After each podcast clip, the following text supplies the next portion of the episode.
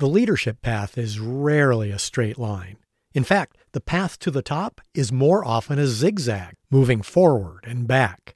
That's how today's guest, Sheri Bachstein, journeyed from TV reporter to CEO of The Weather Company, parent of The Weather Channel. She shares that journey, its leadership lessons, and the big impacts of weather on every leader. We can help you pave your path upward, too. From leadership assessments to online courses, the Innovative Leadership Institute has tools to assist you on your journey up. Check them out at innovativeleadership.com.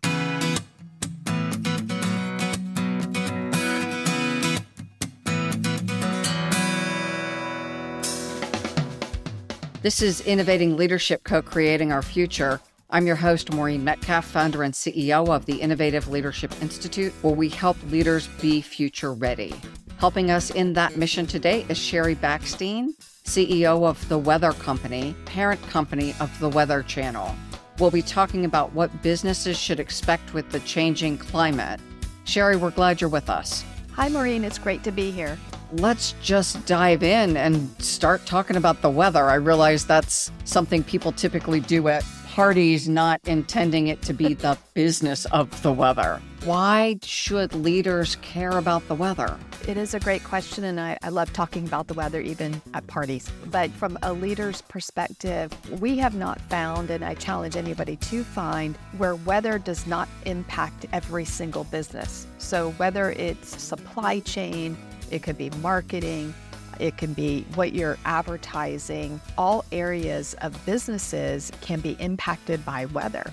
With our weather patterns being very erratic right now, very changing, you could anticipate in the summer it's going to be hot, maybe there's some thunderstorms. But what's become harder to anticipate is that these severe storms are happening in the wintertime. So it's catching companies and, frankly, consumers off guard. And so really having a weather strategy can help your bottom line. It can help your top line as well as a business. And I think it's really important that companies look to have a weather strategy. Tell me a little bit more about what does it mean to have a weather strategy? And I assume that's across the range of businesses, from those impacted by supply chain dramatically to those for whom rain changes their customer shopping patterns. There's some industries obviously more impacted by others. If you think about the aviation business, for example, about 70% of all aviation delays are due to weather. And so you see companies like American Airlines really investing heavily in their operations centers and having meteorologists on staff, because it's not only about how much does that delay cost you, from you have to put more fuel on an airplane and delays, but also the comfort of your passengers, right? And the satisfaction of your passengers. And so it really impacts businesses like that. And so really businesses need to think, let me think through my entire end-to-end process and supply chain of how I deliver my good or my service. And where along that path can weather be an influencer? If you think about a clothing company, for example, well, it can impact the yield that might be on cotton. So that's going to cost more than to the manufacturing plant. If it's a very hot day, you have major pressures on power in types of manufacturing situations. But then how am I getting that product to market through logistics? Then it comes down to, okay, when is that product? Should it be on the shelf of the store? Because consumers are going to want to buy that product based around weather. So all aspects of it. And then really figuring out, okay, I need weather data. And hopefully it's really good, accurate weather data, especially for mission critical work like aviation. And then where can I pair that data with other data sets? And so from a retail perspective, maybe it's buying data, what's that purchase data? And then how can I see trends? Because then you can apply sciences like AI to look at trends. And so now you have, okay, this is what happened. How, one, do I prevent that from happening again? And then two, let's look to the future so we can plan better. And that's really what I mean by a weather strategy, is how do you take historical, current, and forecast data? And then really, Maureen, what I think is the fourth data set that's completely overlooked is probabilistic weather data. In the weather space, we come up with a deterministic forecast. So this is the best forecast that we think is what's going to happen. But there's also probability that something could happen on either side of that forecast. And it's really important for companies to know that variability so they have their plan A and their plan B. Actually, I was looking at our geographic area. We're in an El Niño year. There's a 40% probability that we'll have higher than normal snow this year. That's right. Which is relevant. And to your point, probabilistic helps me plan my travel for clients to whom I drive that are 2 hours away. And I drive a sports car. It's terrible in the snow. That 40% probability means I have to be looking at rental cars. I mean, that's just the most rudimentary piece of the forecast. But for me getting to a location, it matters. Well, I think it's extremely important. You know, as a business leader, I'm traveling all the time, and I look at the forecast of the airport I'm leaving from and the airport I'm going to. And if I think that there's going to be bad weather, I will change my flight because I don't want to be delayed. You know, I don't want to sit on the tarmac of any airport. And so it can help consumers and business leaders make just the simplest of decisions like that that are very impactful. But then just apply that to your business as a whole. And like I said, it can definitely be a cost savings, but then it also could add to your top line. Say more about how it adds to a top line. When you think about consumer buying behavior, very much impacted by the weather. We know that through our data and our science, that weather impacts what people want to buy. So if you knew that a situation or a scenario where consumers wanted to buy your product was coming 2 weeks out, you could make sure you have ample supply in the store. A great example of this a few years ago, the flu season was really a severe flu season. The challenge with that data is that data coming from the CDC is 2 weeks behind. So you're not getting what's happening now or in the future. We actually put together a flu prediction that goes 2 weeks out. So you can give a retailer a heads up that you may need to stock some more cold medicine or flu medicine. So it caught several companies off guard, and they actually missed the season because it was much more severe than what was predicted. So that encouraged us to come up with this flu prediction. That was really the catalyst around that. So just a missed opportunity. People subscribe to your data. Yes, we definitely provide our raw data. And so there's benefits to that historical real-time future forecasting data. But we also provide insights. That is really where the industries are going. You have what we believe is the most accurate data. We combine that with other data. We apply AI or other technologies, machine learning, and come up with an insight. That then will help our partners, our clients, make decisions. So it's not just the data alone, but what can you do with that data? What can that data tell you that really then helps a business make decisions?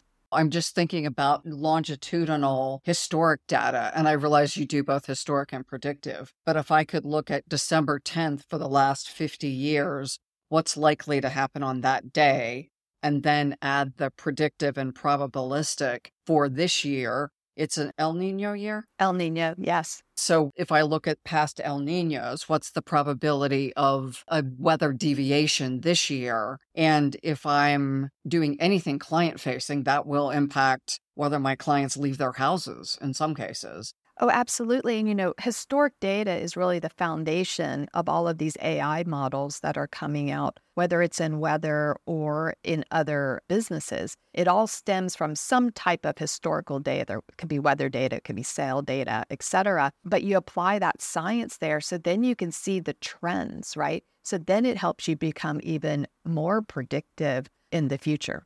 Just thinking of a client I had years ago and all of the analysis we did over time by product line. We knew when it was likely that a client would buy X product over Y. And so when did we need to start producing, ship, and stop producing that product? So that data specifically related to the weather, the one example was like, when do people buy lawnmowers in different geographic areas? And that led to production. And for my client, when do they ship the raw materials to go into the lawnmowers to get produced, to get to whatever store in time for mowing season that this year may be March rather than May? I'm glad you brought up geography because it's so important, right? It really is relative to the location where you are, because if you think about someone in Boston, when it's, you know, 55 degrees in Boston, they are probably maybe hanging out at their local pub, being outdoors, you know, because that's pretty mild weather. You take 55 degrees in Miami and you have your Uggs on and your sweater and you're probably staying indoors. So it is really relative to where people are used to and where they are that makes it so important. You know, what's interesting is, you know, we created what we call weather triggers. And we've applied the science so that we could give to marketers a trigger that says, okay, you want the best scenario by which maybe coffee will sell. And we've already figured out what those parameters are. So they could just take that trigger. They can apply it to their advertising campaign. So let's say we're Dunkin' Donuts, for example. You could apply it to your advertising campaign. And then anytime that weather is going to be those parameters in a location, that ad could fire for you. So it's a way of targeting your message, which, Maureen, what's really great about this is it's privacy forward, right? So with everything happening in the privacy landscape, marketers are going to need privacy forward ways to now target consumers. And weather is such a great opportunity for that. Like many people, I'm on Amazon fairly regularly. If it is like today, gray in Columbus, Ohio, whatever weather-related product I might buy would pop up on my screen to advertise. And to your point, it doesn't target me based on some privacy-based factor. It's weather-related. So anyone in Columbus, Ohio might get that ad. Absolutely. And, you know, it's interesting. It's about buying behavior. But the other thing that weather does, it impacts your mood. So if it's gray in Ohio today, you might be online shopping more than you normally would be because maybe that's a behavior that happens because of the mood that you're in as well. So it's not only, is it the right time to buy something? And of course, there's the obvious examples, you know, when it's the summertime, you buy ice cream. But maybe what people don't understand is in the wintertime, you're cold, you're hunkered down in your house, right? And you want comfort food. When it's cold, we want to sit at home in front of the television, watch a movie. One of the number one comfort foods is ice cream. So ice cream sellers see that spike because of that mood that being in the house during the winter has. And so those are just some interesting ahas for certain marketers. They're like, wow. And that's just looking at their data, their sale data mixed with weather data. Ooh, what's this spike? What's behind that spike and understanding that? So there's a lot of aha moments for marketers when they really start digging into that. How do people integrate your data and insights into their analytics systems? There's a couple ways that it can be done. Obviously, there's direct integration where they can use our APIs and they can directly put that data into their platforms. And if they have a team of data scientists, they can create those insights. We also have an insights platform that you can give us your data and we'll do the work for you and help you understand that. And then there's other ways we're doing it where we're working through partnerships with advertising agencies to integrate our triggers, our advertising triggers right into their platform so they can better help their customers. And so really weather data is becoming quite pervasive. And then it's really the insights. We want the insights to become just as pervasive for that decisioning. You know, one of the industries that's really impacted by weather is the healthcare industry, not only from an insurance perspective, but from a pharma perspective as well. And so that's just a great application outside of retail as well. Before we got started, we talked a little bit about the correlation between weather and health. And I think especially with the climate change summits and some of the other research that there's a strong correlation with extreme heat and health. What are you seeing and how are you using that data to help your clients? We do a lot of user data on our platforms, you know, the Weather Channel. We have about 350 million monthly active users. And so we're always curious how we can better serve them. So we did a study and we always knew there was this connection between health and weather, but we were definitely a little more surprised to learn that 70% of our users come to one of our platforms at least once a week to manage a health symptom. Because we know that weather can cause and bring on symptoms around health. If you think about allergies, think about barometric pressure can impact someone having migraines. You hear cold fronts with arthritis. Because of that, we have started leaning in to say, okay, how can we connect those dots for you if we know that maybe you have symptoms, you know, related to these in particular types of illnesses? that's where we're really doing a lot of research. We did a lot with the cold and flu prediction, as I mentioned, with allergies. We now have breathing. How's air quality going to impact your breathing from both an asthma perspective, but there's also COPD. And so it is becoming more and more understood that weather has such an impact on your health. It also has a positive impact, right? The sun, one of the most natural providers of vitamin D. And so people need to be out even during the wintertime getting some of that vitamin D, right? So there's really a lot of impacts on physical health, but then also on mental health and kind of those moods, but on your mental state as well. It is, I think, important that we continue to do that research and determine what are some ways that weather maybe causes those symptoms, and can we give someone a heads up that, hey, today is a kind of day that is conducive to migraines. Maybe you want to be prepared for that. And I'm assuming that information could go to either final consumers like me who does get headaches with storms, that I might get an alert on my phone that says, hey, storm front coming or something, but also to my local pharmacy or grocery store that says we're going to have an increase in pollen, put the Flonase on the end cap today. That's absolutely right. You could do it from a retail perspective, a pharma perspective, but even think about health insurance. Their end customer is a consumer. So if I could send you an alert as if I'm your insurer and to say, hey, you know, we know you suffer from diabetes and we know it's going to be an excessively hot day and that could impact your insulin levels. Just here's a warning for you. Or air quality is really high in your area today. There's a lot of PM 2.5 in the air. Why don't you do an indoor activity because we know you have asthma? And so there's ways too that health insurers, just a prime example of how they can help consumers make better decisions. It seems so beneficial both to consumers and to the businesses that support them.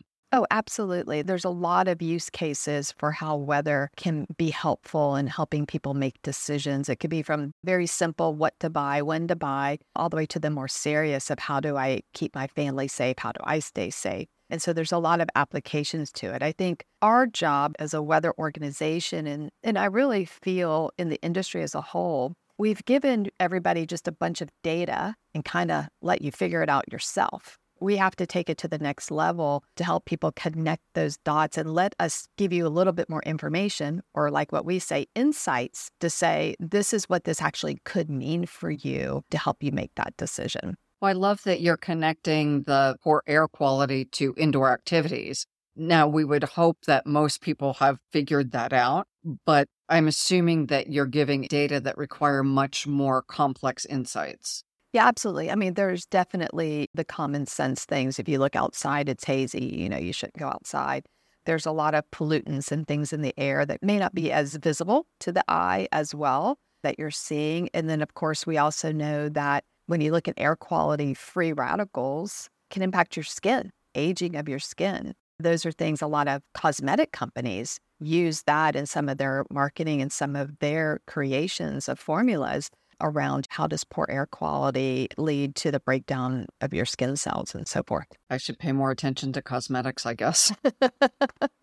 Definitely a balance, right? Too much sun, not enough sun. Yeah, you got to find that right mix. What other initiatives are you really excited about? There's a few things that we're really digging our heels into. One actually just launched last week around simulation, defense simulation. A lot of war gaming activities go on within different parts of the military, whether it's U.S. and outside of the U.S. It's how we train the military for different scenarios. And what was fascinating, Maureen, is as we started looking at this industry and having conversations, we found that a lot of these simulations and planning exercises were using simulated weather. They weren't using real weather and real-time weather. So we started talking about that and saying, you have access to real-time weather. You have access to forecasted weather. You can better plan for those scenarios by using that data.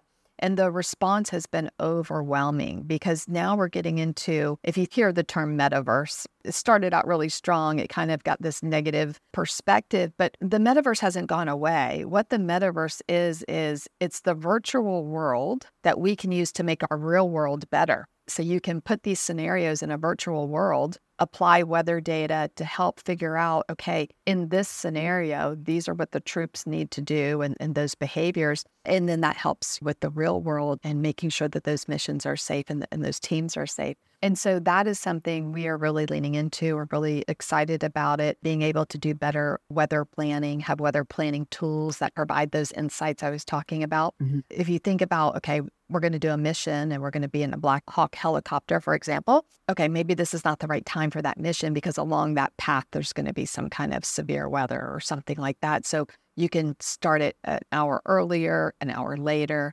When we look at the fidelity of the weather data that we have and how granular it can get down to 1 kilometer, you can really lean in here with some really great visualizations around that. So that's one area very excited about. I think the other area that is going to impact all of us is where you get your weather. And one of the most up and coming is in your car. And so you're going to see more and more car manufacturers. Google Gas, for example, is an app store within your car. We just launched our weather app there as well. So you're going to be able to get the weather data you get on your phone or if you watch on TV or wherever now in your car.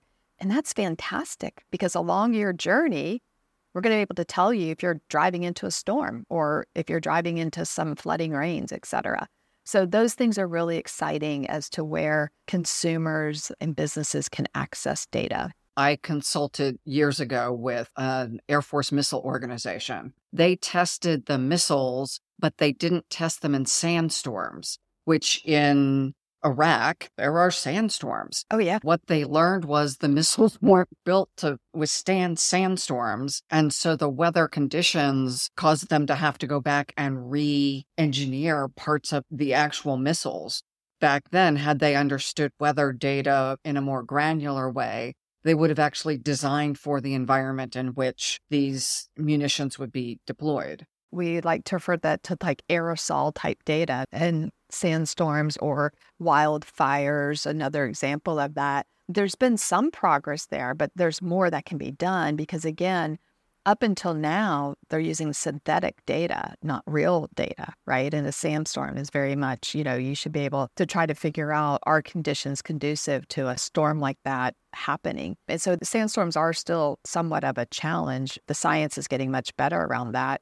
And certainly smoke from wildfires, definitely, because we're seeing, of course, an increase in that as well as you talk about more erratic weather. The Acapulco hurricane went from a Cat 1 to a Cat 5 overnight, was predicted to be a Cat 1, and within 12 hours escalated in a way that was not aligned with previous weather models. It was definitely one of those scenarios that was incredibly hard to predict. And by the time that, you could actually see that that was happening, it was far too late. You could do a warning, but not many people could act upon it, right? Because it takes a long time to evacuate and so forth. We are seeing that these types of erratic storms are increasing.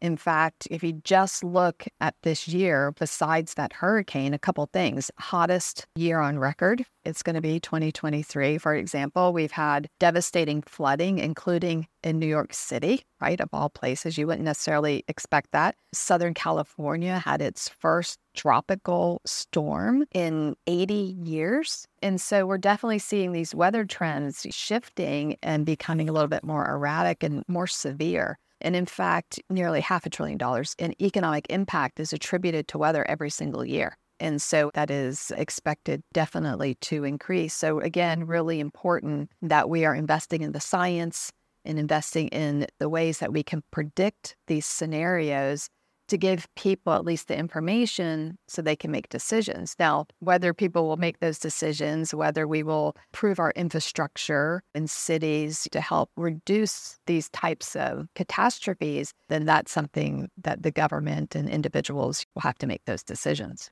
The predictions part and how it connects to our government and infrastructure seems like it will be crucial over the next decade and beyond as we look at things like climate refugees and how many physical locations will look different 10 to 20 years from now. Oh, absolutely. One of the biggest problems that likely will be happening if we don't do something about it with climate changing is the scarcity of water. And, we did a big water campaign a few years ago, unlocked tens of thousands of gallons of water for areas that just don't have clean water. And when you look at that, here in the United States, I think we take that for granted a little bit because we do some interesting things. You run the water the whole time you're brushing your teeth, for example. We probably waste more water than we think about. But when you look at countries where people are having to walk 8 hours a day just to get to a water source, and then that water source is far from being clean, you realize that there are parts of the planet where you're already seeing the scarcity. And so those are things that we really have to pay attention to from a humanity perspective, because water is critical for a life source. We were in Vancouver earlier this year and just did the tourist bus thing. One of the things they talked about, because they're on the water, is flooding they've seen and the prediction of future larger scale floods. They actually on the bus tour talked about the trade-off in investing in hardening flood walls, retaining walls, or do we just give up this piece of land back to the water? And there was both a historic cost and an economic cost in that equation. It does seem that if it's making its way to the tourist bus, that governments are absolutely considering with great analysis those kinds of decisions. Some aspects of flooding are very hard to predict, right? And there's a lot of great work and research going on right now because you have to understand the topography of the land and the soil moisture, but if it's an urban area, that's a little bit harder to predict. And then it's the rate at which the rain falls, et cetera. And so how much capacity do those sewer systems have? How fast can they drain the water? And so there's definitely, a lot of work to be done in understanding that. But there's no doubt with where technology is going that if we collaborate across research entities, weather companies like ours, governments, that we can collaborate to find solutions. That's a really encouraging statement because we hear, and right now the COP28 meetings are happening and global governments attending. And really the question of what are we committing to and how are we collaborating to address some very sticky issues. Now more than ever, I think we're seeing the impacts of climate and weather. More and more, no one can refute that our climate isn't changing. You see evidence of it every year. And so it is then comes down to what do we do about it? What do we do about it as a collective society? And how do we work together? Because it really impacts all of us. Doesn't matter what region of the planet you're in. Climate is impacting all of us in different ways because not every weather scenario is climate change, right? And I think that's important to understand. There's some things that are cyclical that have been happening in weather for a long time, but more and more we are seeing events that are certainly a direct impact of that climate changing. So how do we work together to find these solutions and to do it rather quickly? And so I think that that's really important. When you think about just in 2022, you think about this stat that 3 million Americans were displaced by extreme weather. And that's just in the United States, right? Those are people displaced from their homes, disrupted their homes, their jobs, et cetera. That's a really big number. And you multiply that by different regions of the world, and that's even a bigger amount of people. If we don't harden certain civil infrastructure, some of those locations, they won't be able to go back to their homes sustainably. New Orleans is below sea level. If something isn't done, the probability is about 100% that something will happen there. In a lot of cases, these vulnerabilities have been there for a long, long time. When I first started the Weather Channel, one of the first documentaries that I did was called Vulnerable Cities. And we looked at 7 cities, and this was as it related to hurricanes, looked at about 7 cities along the U.S. coast that were vulnerable to hurricanes, not only because that's cyclical, the timing of which hurricanes would always hit, but that topography where they were on sea level. And honestly, those cities are still vulnerable cities because of these things. And so now populations have grown even more in these cities, right? You think of the migration of people certainly going to Florida. It's a great state, no state tax. It is great weather most of the time, So now you have even more growth there and more people and more buildings and structures. And so that increases the amount of economic impact when a storm does hit and the number of people that can be in harm's way or certainly be displaced. People, to your point, continue to migrate at an increasing rate to places that are predicted to have an increasing rate of climate-related issues. You know, it's interesting, when we look at Gen Z and Gen Y, they actually now are taking that into consideration where some of those impacts are happening when they decide where to move. We're seeing that a little bit more and more come up in some of the user data that we're doing, that's now becoming a consideration, which, like you just said, Maureen, for baby boomers and millennials, it's like, I'm going to the beach, right? I'm moving to the coast, or I'm moving to some place that provides some kind of probably outdoor activity benefit or something. So I think it's really interesting how we're seeing a little bit of that mind shift change in the younger generation. I wonder if that's because some of these predictions are within their lifetime. In 2025 and 2050, X things will happen. That's in their window. They are very conscientious around our planet and the climate. They're just growing up where there's more information about it. There's more things happening. We're just growing up a generation that's more conscientious around it and wanting to help as well. And so I think they just take that into consideration, which is good. Companies are now making location decisions based in part on weather. If you're building a $20 billion manufacturing facility, it is wise to look at weather as one of the factors. It definitely should be a factor. What I will say is that, unfortunately, I don't know of any place on the planet you're going to escape some type of weather either, right? Because you live on the coast, it's hurricanes, it could be nor'easters. You live on the West Coast, you're faced with earthquakes and wildfires. Maybe in the heartland, you know, you have tornadoes. So there is just this extreme weather that really happens anywhere. Are there areas that are less likely or have a, you know, the frequency is not as great? Absolutely. If you're locating a consulting business, it may not matter as much, but if you're making significant capital investments, the type of weather issues would certainly impact. If you don't want something that is sensitive to vibration in an earthquake area. Yeah, absolutely. That's incredibly important. If you're a big manufacturing plant, you probably don't want to be somewhere where there's excessive heat either, right? So yeah, definitely a lot of different considerations when selecting not only where to put your business, but now, you know, where you want to live as well. What should business leaders be thinking about beyond what you and I have talked about with regard to the weather, analytics, insights, AI? Our listeners are running businesses. They're listening to this. What questions might they have that you would like to answer, or should they have that you would like to answer? Do you have a weather strategy, not only for how you run your business, but for your employees, right? The safety of your employees, if your employees is on site, as an example. So I think there's all aspects to that. And so really leaning in to better understand, there may be areas that you don't really even realize are impacted by weather, right? That could be an opportunity or an efficiency. So I think that's important.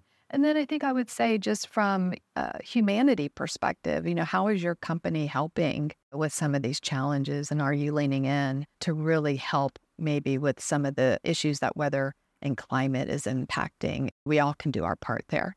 Any recommendations for what that means, to do our part? Because it's easy to feel powerless, like what I do doesn't matter in the scheme of 8 billion people on the planet.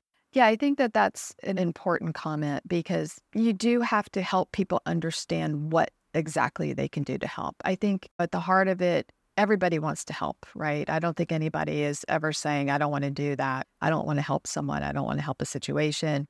But I do think that we have to bring it down to a very simplistic level of, what can I as Sheri do to help the situation, or what could I do as a business leader to help the situation? And I do think that we have to break that down. And I'll give you just an example. I mentioned the water scarcity project that we did. Yes, we can tell people that climate is impacting the amount of water, and we can say why and everything. And people are going to be like, oh, that's great. That's really interesting to know. Not that it's great, but it's great to have that information, to understand that. But I'm just going to go about my day because I'm one person and I really can't do anything about it. Well, not really true, right? Because you can conserve water in your area, as an example, and change your habits, right? You could understand how much running the dishwasher, how much water you use. So do you make sure it's actually full and don't run it half empty and things like that? And so there are ways that we can help the planet. We have to get back to educating and helping people understand this is how you as an individual or a company can actually make those impacts. And it's going to be different for what different types of impacts of climate change, because there's a lot of them, right? There's water scarcity, there's pollution, et cetera. And so I think just leaning into one of those areas and kind of being dedicated to that is something that companies can do. And I guess it starts with, again, back to having a plan and prioritizing it. It gets back to understanding the information and then figuring out how do you use that information. Let's shift a little bit to your career. You talked about starting doing documentaries. My career actually started as a journalist. I went to school for journalism and went to work for a local news affiliate in Atlanta. I honestly thought I was going to be a news anchor. You know, I wanted to be Katie Couric, right? That's what I wanted to be. That was the path that I was on, and actually went into producing and putting shows together as a local news provider here in Atlanta. And that was really exciting work. And then the Weather Channel recruited me. It took about 2 years for me to say yes, and went over there. And the pace was so much slower at that time than the news organization. I was used to really live television, making decisions on the fly. I actually won an Emmy for the Atlanta bombing that happened here because I was actually produced for 12 hours straight. It's such an adrenaline rush to be able to do such live television. But coming to the Weather Channel is a much slower pace. And I actually thought, oh my gosh, what have I done to my career here, you know? But then, like anything, you give yourself time to adapt. And then what I loved about this is we were a company with a mission, and we have the same mission today, right? To give people information, to make decisions, to keep them safe. And I thought, wow, I work for a company that has a higher purpose. Yes, we're a for-profit company, but at the heart of it, it's about keeping people safe, and we all rally around that mission. And so it was great. So I started writing documentaries. Then I became a storm chaser. So I was on the live team, and we went out and covered storms. And so we essentially chased storms. We got there before the storm because, again, all about helping people prepare. Then we were there through the storm and certainly covered in the aftermath. And so I really saw firsthand the power of weather. I saw the beauty of weather because there are some storms that are just so beautiful to watch. But then there's some storms that have such a tragic result that I got to see all aspects of it. And, you know, when you have a perfect stranger come up and hug you and say, thank you, because you saved our lives, it makes you step back and really say like, wow, you know, what we're doing is such a good public service.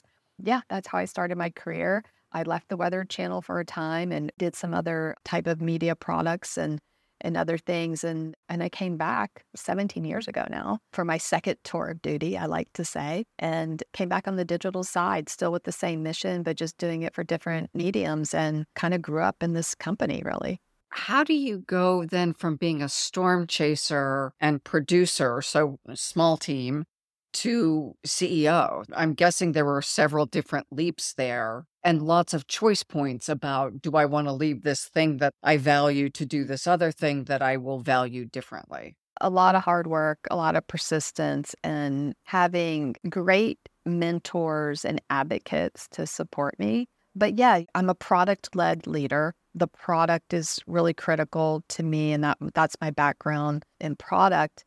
And, you know, it was interesting because along my way, I had mentors that certain jobs would open in the company and they would say, you should go do that job. And I'm like, but that's not a product job. I don't want to do that job. And they're like, you should go do that job because it's going to give you skills that you don't have that you will need in the future. If you have a mentor, someone that you trust, then you trust them because you feel like they have their best interest. And And I was very fortunate. I had some great mentors along the way that pushed me into areas. You know, I went and took a class at Stanford in finance. You know, that's a long way from writing documentaries, right? But you have to understand to do a P&L, right? And understand all of that. And so now when I mentor people, and I mentor a lot of women especially, I always say, you know, I feel your career is a tool belt and that you have naturally some tools. But if you need to go this job, what tool are you missing to do that job? And then go get that tool, right? So depending on where you want to go.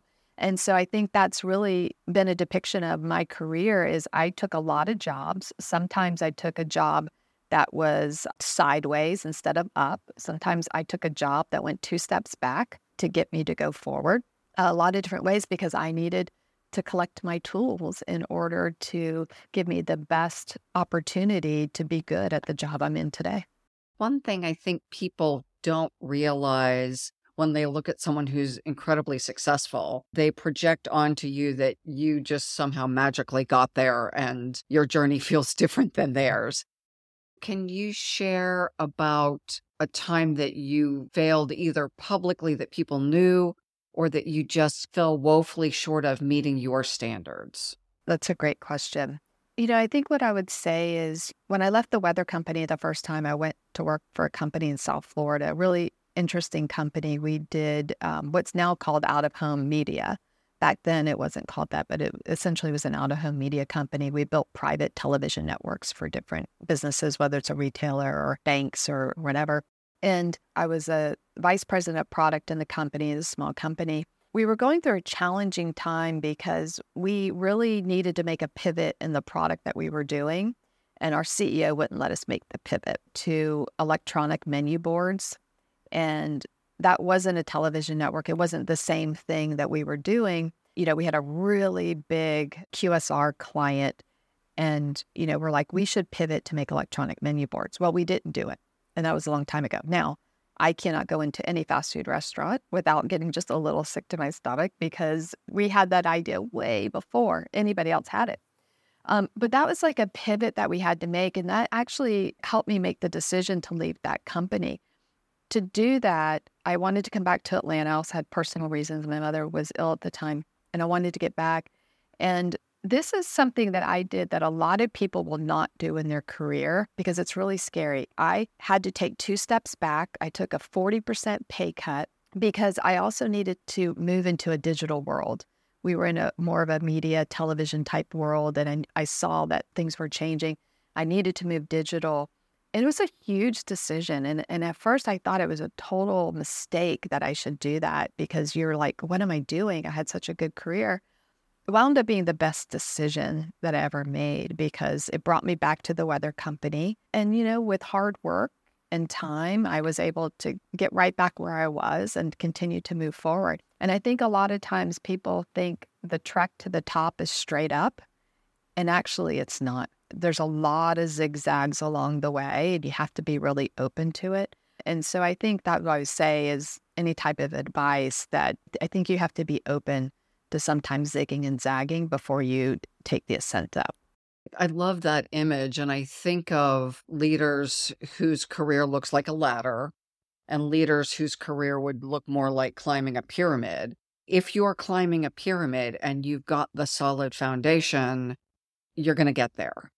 If you've got a ladder and it buckles, the fall is steeper and you may never get all the way back up. You know, it's interesting, Maureen, I never set out to be the CEO of the Weather Company. I mean, that was not necessarily where I thought I ever saw myself. Other people saw me there. Other people saw that I could do that. One, you know, being some mentors, my husband.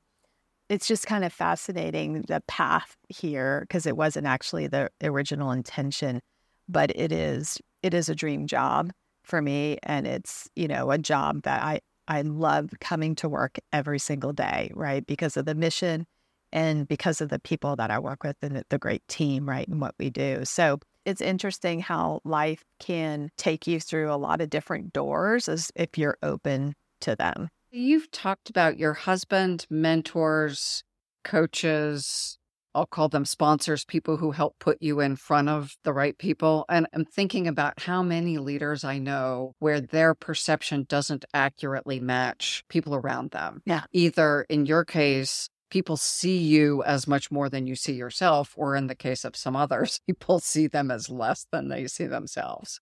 It sounds like you listen to people around you to help you calibrate on a regular basis. Oh, absolutely. I don't think any leader can do it alone. It's impossible. I think you need people in your life that are honest. Yeah, there's people that are going to agree with you, but there's also people that are going to check you. And I think that's so important because that's balance. Because sometimes you can get a little off balance and you need someone that checks you back into doing that. And that has to come from people you trust and people that you give the permission to do that to you, right? Because I think that that's really important. People and relationships, they're fundamentally, I think, why we're all here, is relationship is really the key to life, and, you know, and how people can add to your life, how you can add to theirs, and then giving back. For every person that has mentored and helped me, I'm trying to do the same with leaders that I feel have so much potential, or people that have so much potential. And it's so fun when you see someone that you've mentored or coached and see them to achieve something and to go on to, you know, have a great career. It's just so incredibly satisfying. It sounds like this is very important to you. I assume it's also part of your culture, not a one-off, Sheri does this, but nobody else does. How do you build that systemically into the culture? Yeah, you know, culture is something you have to work at every day. It's not top down. It has to be as much bottoms up as it is tops down, I would say. Putting programs in place and putting understanding that mentorship is important, making sure, you know, key people are having access to mentorship and encouraging that, encouraging networking. That was probably one of the biggest mistakes I did, Maureen, as you were talking about that early in my career. I didn't understand the power of networking because really I'm a little bit of an introvert. And so networking situations are like, oh, you know, those are things that you kind of dread a little bit until you become more comfortable in your own skin, really. I didn't leverage that early enough in my career. I've caught up now, but I do think that those things are really important. So fostering those types of things within your workplace where you're giving people the opportunity to go out and network and making sure that you're getting information from the outside in instead of everything just being very, very internal. So I think you have to be really deliberate around what you're doing to drive your culture. You have to listen to your team, as hard as that may be sometimes to hear that feedback. You have to be open to it, and then you have to take action on it. If you don't, then it kind of falls on deaf ears. Yeah, one of the worst things to do is ask people for their point of view and then ignore them. Absolutely. Yeah. Especially if they give you negative news. Yeah. Yeah, thank you. Yeah, you're wrong. Thanks a lot. We're moving along. Yeah. I think the culture, you know, in the company is so critical. I think if you have a great product and you have a great team, there's really no reason why you shouldn't be successful. And, you know, you have to really put your people at the center of what you do, just like I feel you have to put your customers at the center of what you do. What's next for you, Sheri, and for The Weather Company? What are you excited about? One of the things that we're excited about is we made an announcement in August that we were going to divest out of IBM, and IBM was divesting us. And so we'll be finding a new home as a new ownership home with Francisco Partners. We're looking forward to that next chapter. We're looking forward to what opportunities are ahead for us. We definitely believe that we are a company that's primed for growth. We have a lot of new initiatives that can be accelerated as a standalone business. So I'm really looking forward to leading this standalone business and really unleashing my team to go out and innovate, and especially around AI, to build the next generation of weather forecasting models and insights for our clients and customers. You know, we'll definitely be, I think, a company to watch in the future. That's exciting, combining the mission with safety. Go ahead. That you will deliver that in a more substantive way. Absolutely. We look forward to that and actually helping people just even plan their sunny days, right? Weather impacts us every day of the year. So how do we help everybody get the most out of that and live their best lives? I love that. How do we help people live their best lives? Sheri, how would people find you now and after the divestiture? You can definitely find me on LinkedIn, Sheri Bachstein, and then obviously we'll have our own internet site as The Weather Company as well. And so then sheri.bachstein@weather.com will be the email in the future. Thank you so much. And thank you to our listeners for liking us, sharing us, and for listening to Sheri and engaging in both using weather data and insights and also taking steps to conserve so that we all have a better experience in the future on our shared planet. This is great. Thanks, Maureen, for the conversation. It's always great to see you. Thank you.